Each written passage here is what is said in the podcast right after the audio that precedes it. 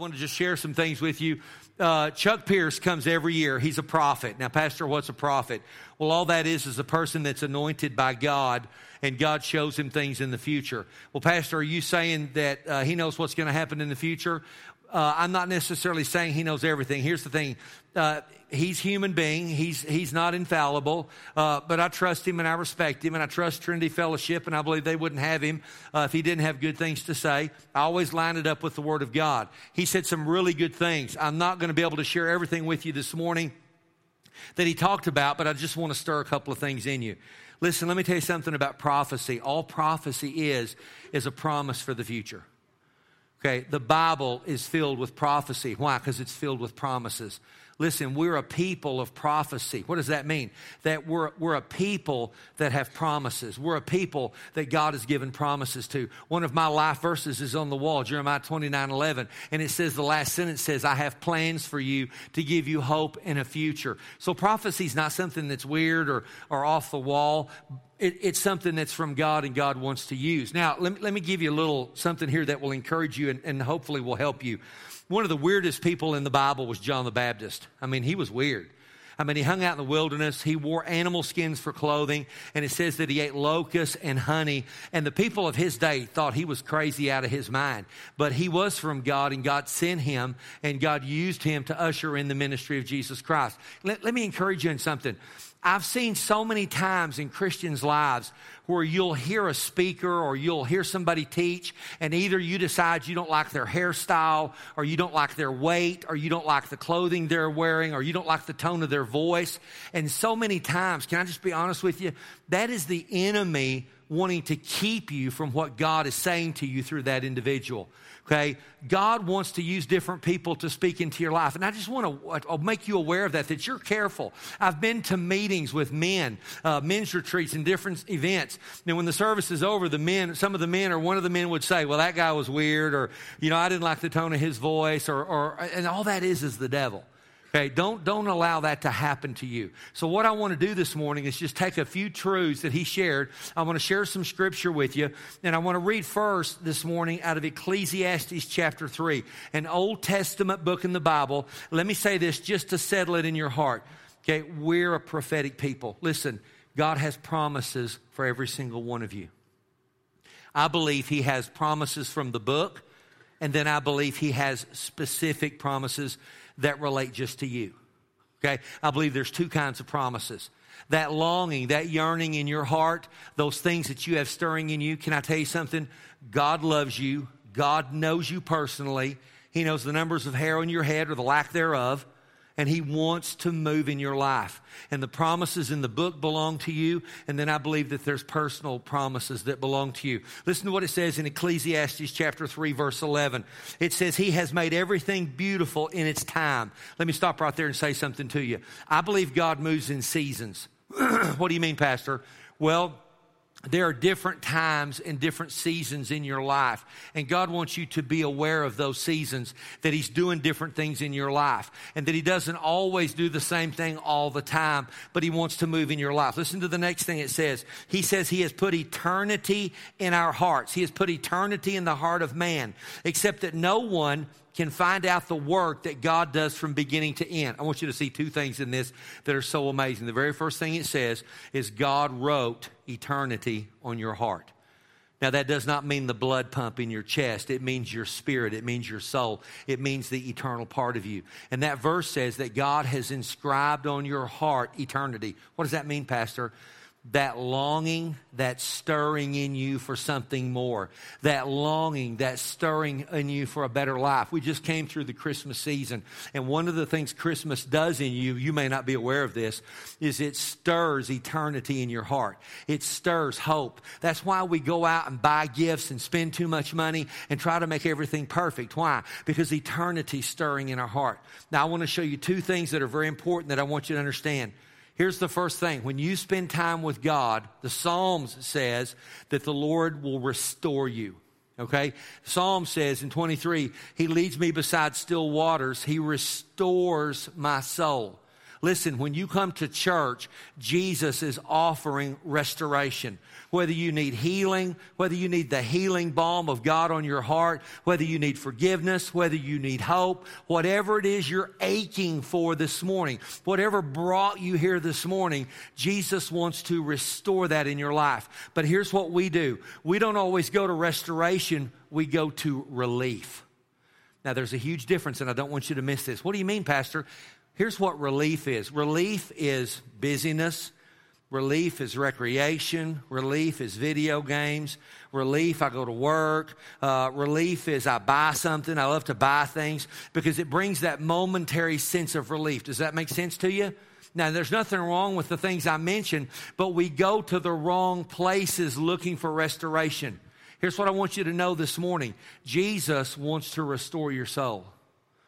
Whatever it is you need, He wants to pour life and hope and wholeness into you. Eternity is written in your heart. The last thing that verse says is only God knows the beginning from the end. You see, I don't know the beginning from the end, only God does. But I do know this He has a plan for my life. Yesterday, I went to Shanna's father's 90th birthday party. His name is Hardy, and I got to visit with him for just a few minutes at the party. And he, I asked him, you know, What's it like being 90? You, you know, I mean, and he said, You know what he said? Well, I never thought about being 90. He said, It never entered my brain.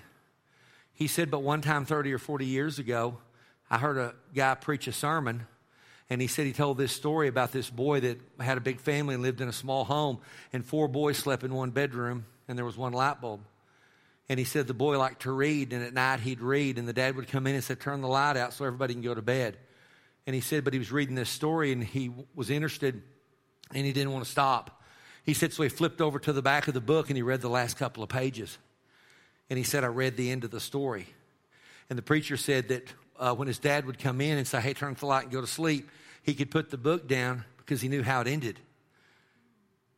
And then Mr. Hardy looked right at me, 90 years old, and he said, I've read the back of the book and I know how the story ends. And he said, I have hope and I'm not afraid because I know how the story ends. Listen to me. God knows how the story ends. What I tell you last week, Jesus said, I'm going to prepare a place for you, and you're going to be where I am. That's that longing on the inside of you. I want to go to another verse. I want to read to you out of, uh, let's do Colossians 1 26 and 27. They're going to put it up on the screen. Listen to what this says. It says, The mystery which has been hidden from ages and from generations has been revealed to his saints. Now, leave that up. I want you to see something. Notice what that verse says. The verse says that God has a mystery. Then it says he has something hidden, and it's been hidden for ages and it's been hidden for generations, which maybe would be fair to say it's been hidden for hundreds of years or even thousands of years. And then it says, but God has revealed it to his saints, which is us. Now, don't change it. I want you to, I don't want you to miss this. It says God has a mystery and a secret that he's hidden for generations, and now he wants to give it to you. Don't you love secrets? Yeah, don't, don't act like you don't. Right? I know dang good and well you do, right? You love it when somebody knows something you don't know and they tell you, and they don't tell anybody this. Right? We love that. Okay. God, look at the next verse. It says, To them God willed to make known what are the riches of the glory of this mystery. Oh, here it is again. It's a mystery. Among the Gentiles, that's us. We're not Jews, we're Gentiles, which is Christ in you, the hope of glory. Now, don't miss this. God has a secret and a mystery, and He's held it close to His chest for generations and for ages. And then He decided to let you in on it. And you know what it is? Jesus on the inside of you. You see, that's what Christianity is. The, you know what the mystery of the kingdom of God is? Jesus on the inside of you. The Bible says that out of your innermost being will flow rivers of living water. Listen to me, church. If you have Jesus in your heart this morning, you have a source of living water on the inside of you. Now, here's the mistake we make as Christians. Here's what other religions do all the time, and they don't do it as a mistake. See, we think that religion is if I'll change on the outside, it'll make everything okay on the inside. and it doesn't work and it never has and it never will. What's Christianity? Christianity is Jesus comes into my heart. How does he get in there? Well, I invite him in.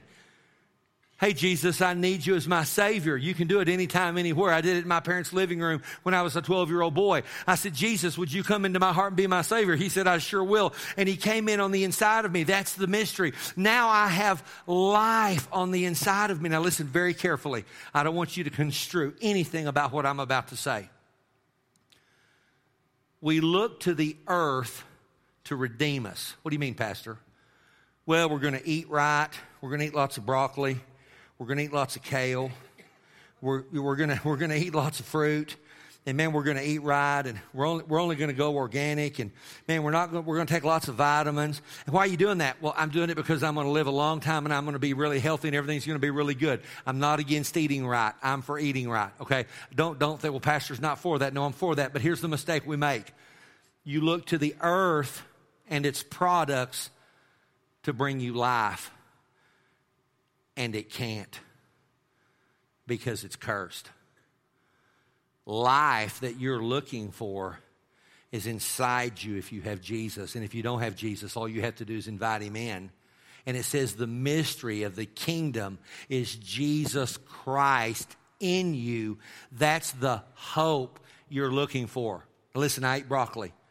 Okay, I ate broccoli. I love broccoli. My daughter in law doesn't like broccoli very much. And when we serve it, she doesn't like it.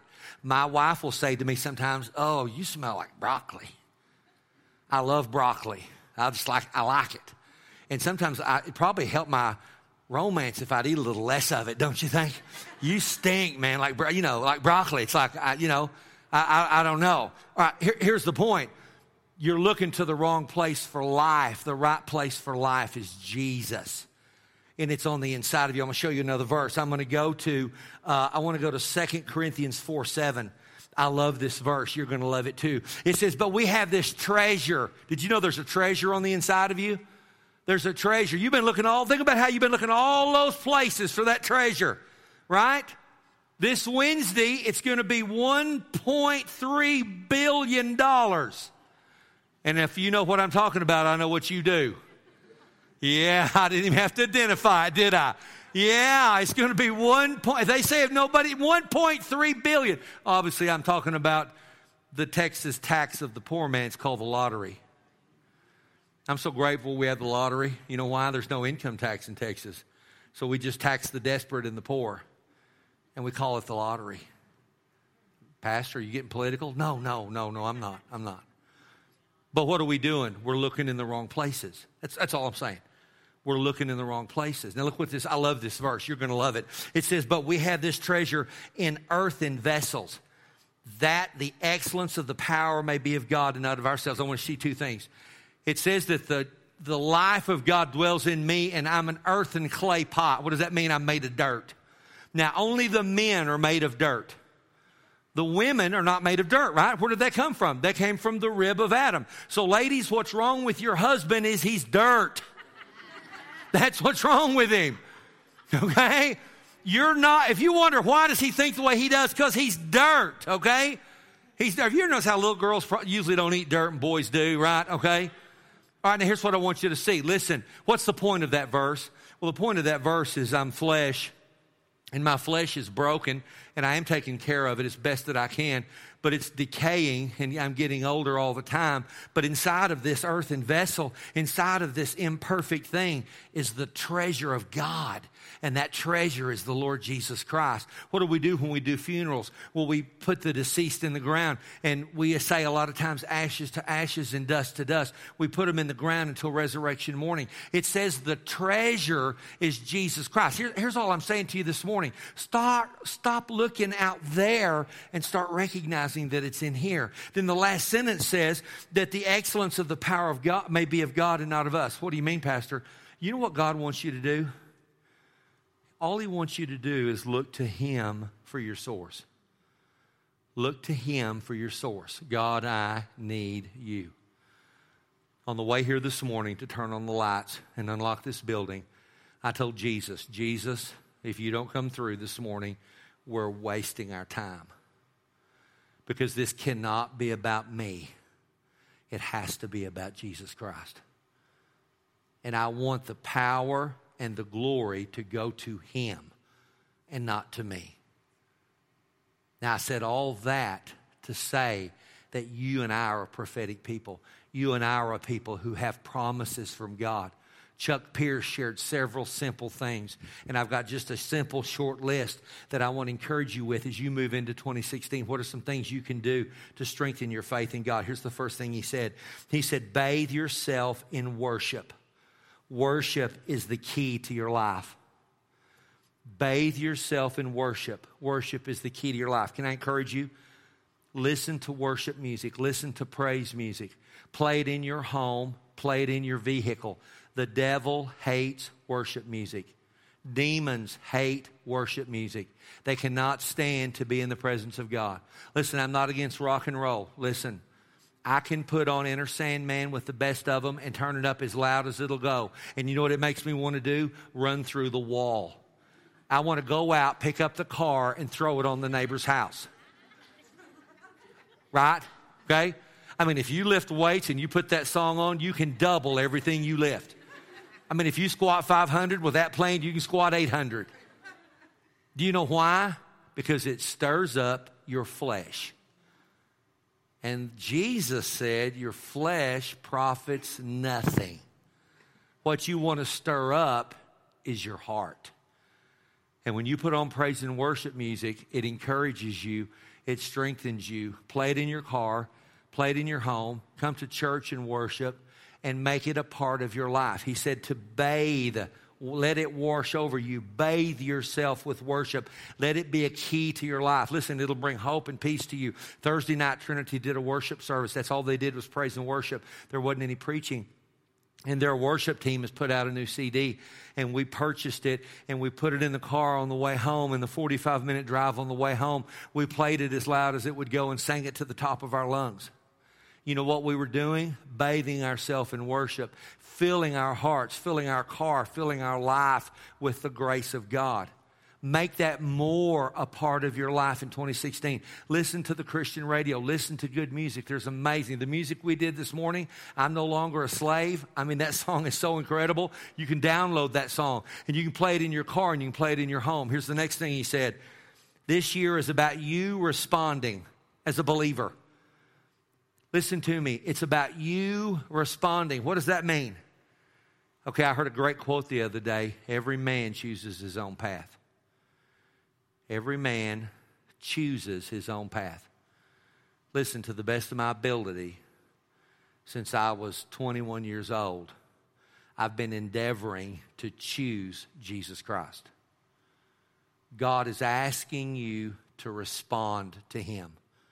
See, we can talk about change all day long, but change isn't change until we change. You can talk about repentance, but if you never repent, nothing happens. You can talk about prayer, but if you don't ever pray, nothing happens. Listen, 2016 is the year that God's asking you to respond. He's reaching out his hand, He's asking you to reach your hand back. Now, you have two choices you have the flesh or you have the spirit. So, you can either do life on your own, you can do life in your own strength, or you can surrender. See, you know, that's what this is, right? This is the universal sign of surrender. That's exactly what this is. Why do you raise your hands in church, Pastor? Why do you do that? It makes me feel uncomfortable. I'm surrendering. This is the universal sign of surrender. If you put a gun in my stomach, I'm going to do this. Please don't shoot. What do babies do? What do toddlers do when you go to the door at the nursery? What are they doing? right? Pick me up. Hold me, right? That's what they do. All right, you know what God's asking you to do? Respond to Him. Quit depending on yourself. Surrender. Put up the white flag and allow Him to move in your life. Here's the next thing get a quiet time this year. Get a quiet time. What do you mean? Take a few minutes during your day, whatever's best for you morning, lunch, afternoon, evening, what's best for you. Take a few minutes and spend with God. Let me tell you two stories. The single simplest thing I've done to maintain my walk with God for the last 40 years that has kept me encouraged and strengthened and refreshed is my quiet time. And over the years, it has grown. It started very small and it has grown considerably in my life. What does a quiet time look like? Okay, it's not necessarily a time where you, uh, you know, you have to listen to somebody else teach or it's a teaching time. All quiet time is, is you take a few minutes out of your day. You can have your Bible if you want to have a notebook or a journal and you spend a few minutes praying, a few minutes reading scripture, just a few minutes talking to God. Hey, God, I give you my day. Help me, lead me, guide me. Take a few minutes to read some scripture. That's what a quiet time is. Listen, lots of people read through the Bible in a year. They have those Bibles. And listen, I'm not against that if you want to do it. But I want to just caution you to be careful. It can turn into bondage. What do you mean, Pastor? Well, pretty quickly you get two or three days behind and you feel guilty and you feel condemned. And the devil smells that like a shark smells blood. And he'll show up and tell you, you can't do anything. You've never been able to do anything. And you can't read your Bible either. I'm not opposed to reading through the Bible in a year, but don't get hooked into something that you stay away from and becomes bondage. Okay, Kurt always says get on the YouVersion Bible app and read a daily verse. Get in the New Testament and read a little bit. Read some Psalms, read some Proverbs, but get a quiet time. I know a pastor who used to be on staff at Trinity Fellowship in Amarillo. His name is Tom Lane. He has since moved to Colorado Springs and he's on staff at a church called New Life. And I saw him interviewed online and he said two things changed his Christian life. Number one was a quiet time. Now, he said for 30 years, he's gotten up early in the morning. He would get dressed, get in his car, and where he lived, he lives in a big city. He would drive to McDonald's. He would have his Bible in his notebook. He would get a cup of coffee. He would sit in a corner at McDonald's, and he would have quiet time with Jesus. Listen, there's no McDonald's here, and when I do quiet time, I, I want it to be private. I do it in my living room. Vicki does hers in her room. I do mine in the living room, and I have my Bible and I have my notebook, and I spend some time allowing Jesus to minister to me and to refresh me. Just listen. Now, it doesn't have to be two hours, but it does need to start at least five or ten minutes. Just give God some time. If you'll sow some seed into God, He'll sow seed back into you. Here's the second thing He said the second thing he said that saved his life was submitting to authority. Now, I know there's bad authority. There's bad doctors, there's bad lawyers, there's bad preachers. I know there are. But he said one of the things that saved his life was submitting to authority. And you can say, Pastor, I tried that, and all the people around me that tried to tell me what to do are bad people. I've had some of that in my life too. But God blesses when we submit. What does the Lord mean? Boss. Jesus is my Lord. Jesus is my boss. Jesus, I surrender my life to you. Then it also means having other people in your life that have authority over you. Lots of times, what do we say? Nobody telling me what to do. Right? That'll get you in trouble. Right? When your third grader does that at school, it doesn't go good. Right? Right? You tell your little boy, go to school and tell that teacher you don't have to do what she says. You're a gray. Nobody bosses us. Yeah. Yeah. What's coming? We know what's coming. Hell's coming, right? That gets you in trouble. But as adults, we'll do it. Have you ever noticed how people who want to tell other people what to do don't want anybody telling them what to do? You ever notice that? The bossiest people in your life don't want to be told what to do. I quit looking at your dad and your mom, you know. Dad, it's his job to boss you, amen? All right, get a quiet time. Here's the next one and this is simple get in your Bible. Now, I've already mentioned this in your quiet time, but listen, just take some time and read your Bible. Whether it's uh, tablet, pad, phone, doesn't matter, pages. Listen, the Bible is filled with life and it's a love letter from God to you. Take a few minutes and read some scripture. Do a verse a day. Do reading the New Testament. Listen, I just want to encourage you read your Bible. Read your Bible. Just take a few minutes and read some scripture. It'll minister to you. Then let me give you the last one. And what's interesting about the last one is I talked about this last week, and you're going to think, well, hey, Pastor, you already said this last week. Well, what encourages me is I did say this last week, and then I go to church and I hear a man who lives somewhere else who travels 300,000 miles a year doing ministry and who's in Jerusalem and Israel a lot doing ministry. He said this, and I thought, wow, God, you must be saying the same thing to everybody. Here's the last thing he said don't allow fear to rule you. Do not allow fear to rule you. Now, there's all kinds of fear in there. There's fear of poverty, there's fear of disease, there's fear of the future. What if we get sick? What if I lose my job? There's fear what's going to happen to my kids. Don't let fear rule you. Don't let fear rule you. 2 Timothy 1 7, God has not given me a spirit of fear, but power, love, and a sound mind. Listen, the closer you get to Jesus, the less fear you will have. How do I get close to Jesus? Spend a few minutes talking to him and spend a few minutes reading his book. You're here this morning getting close to Jesus. And you know what happens when you do that? Fear will fall off of you. Fear will fall off of you. Do not allow yourself to go through 2016 afraid. Don't let the devil torment you with fear because that's exactly what he wants to do. Listen, God loves you, God cares about you, God wants to take care of you and your family, and you can lean into his loving arms. You can put your head on his chest and you can trust him. Listen, the devil never keeps his promises. God always keeps his promises. Listen, whatever the devil's told you he's going to do in your life, he's a liar. Right? He never keeps his word. I'm amazed at how people will throw themselves on the mercy of the devil. He has none. But God always keeps his promises. You do not have to be afraid. Would you bow your head and close your eyes just for a minute? Let me pray for you. Father God, I want to thank you this morning for this service, for this time. Father, I'm thankful as we come out of 2015 and into 2016 and we move into January. Father God, I'm thankful this morning that you draw us and stir our hearts. Father, would you help us to spend a little more time this year worshiping you and listening to good music?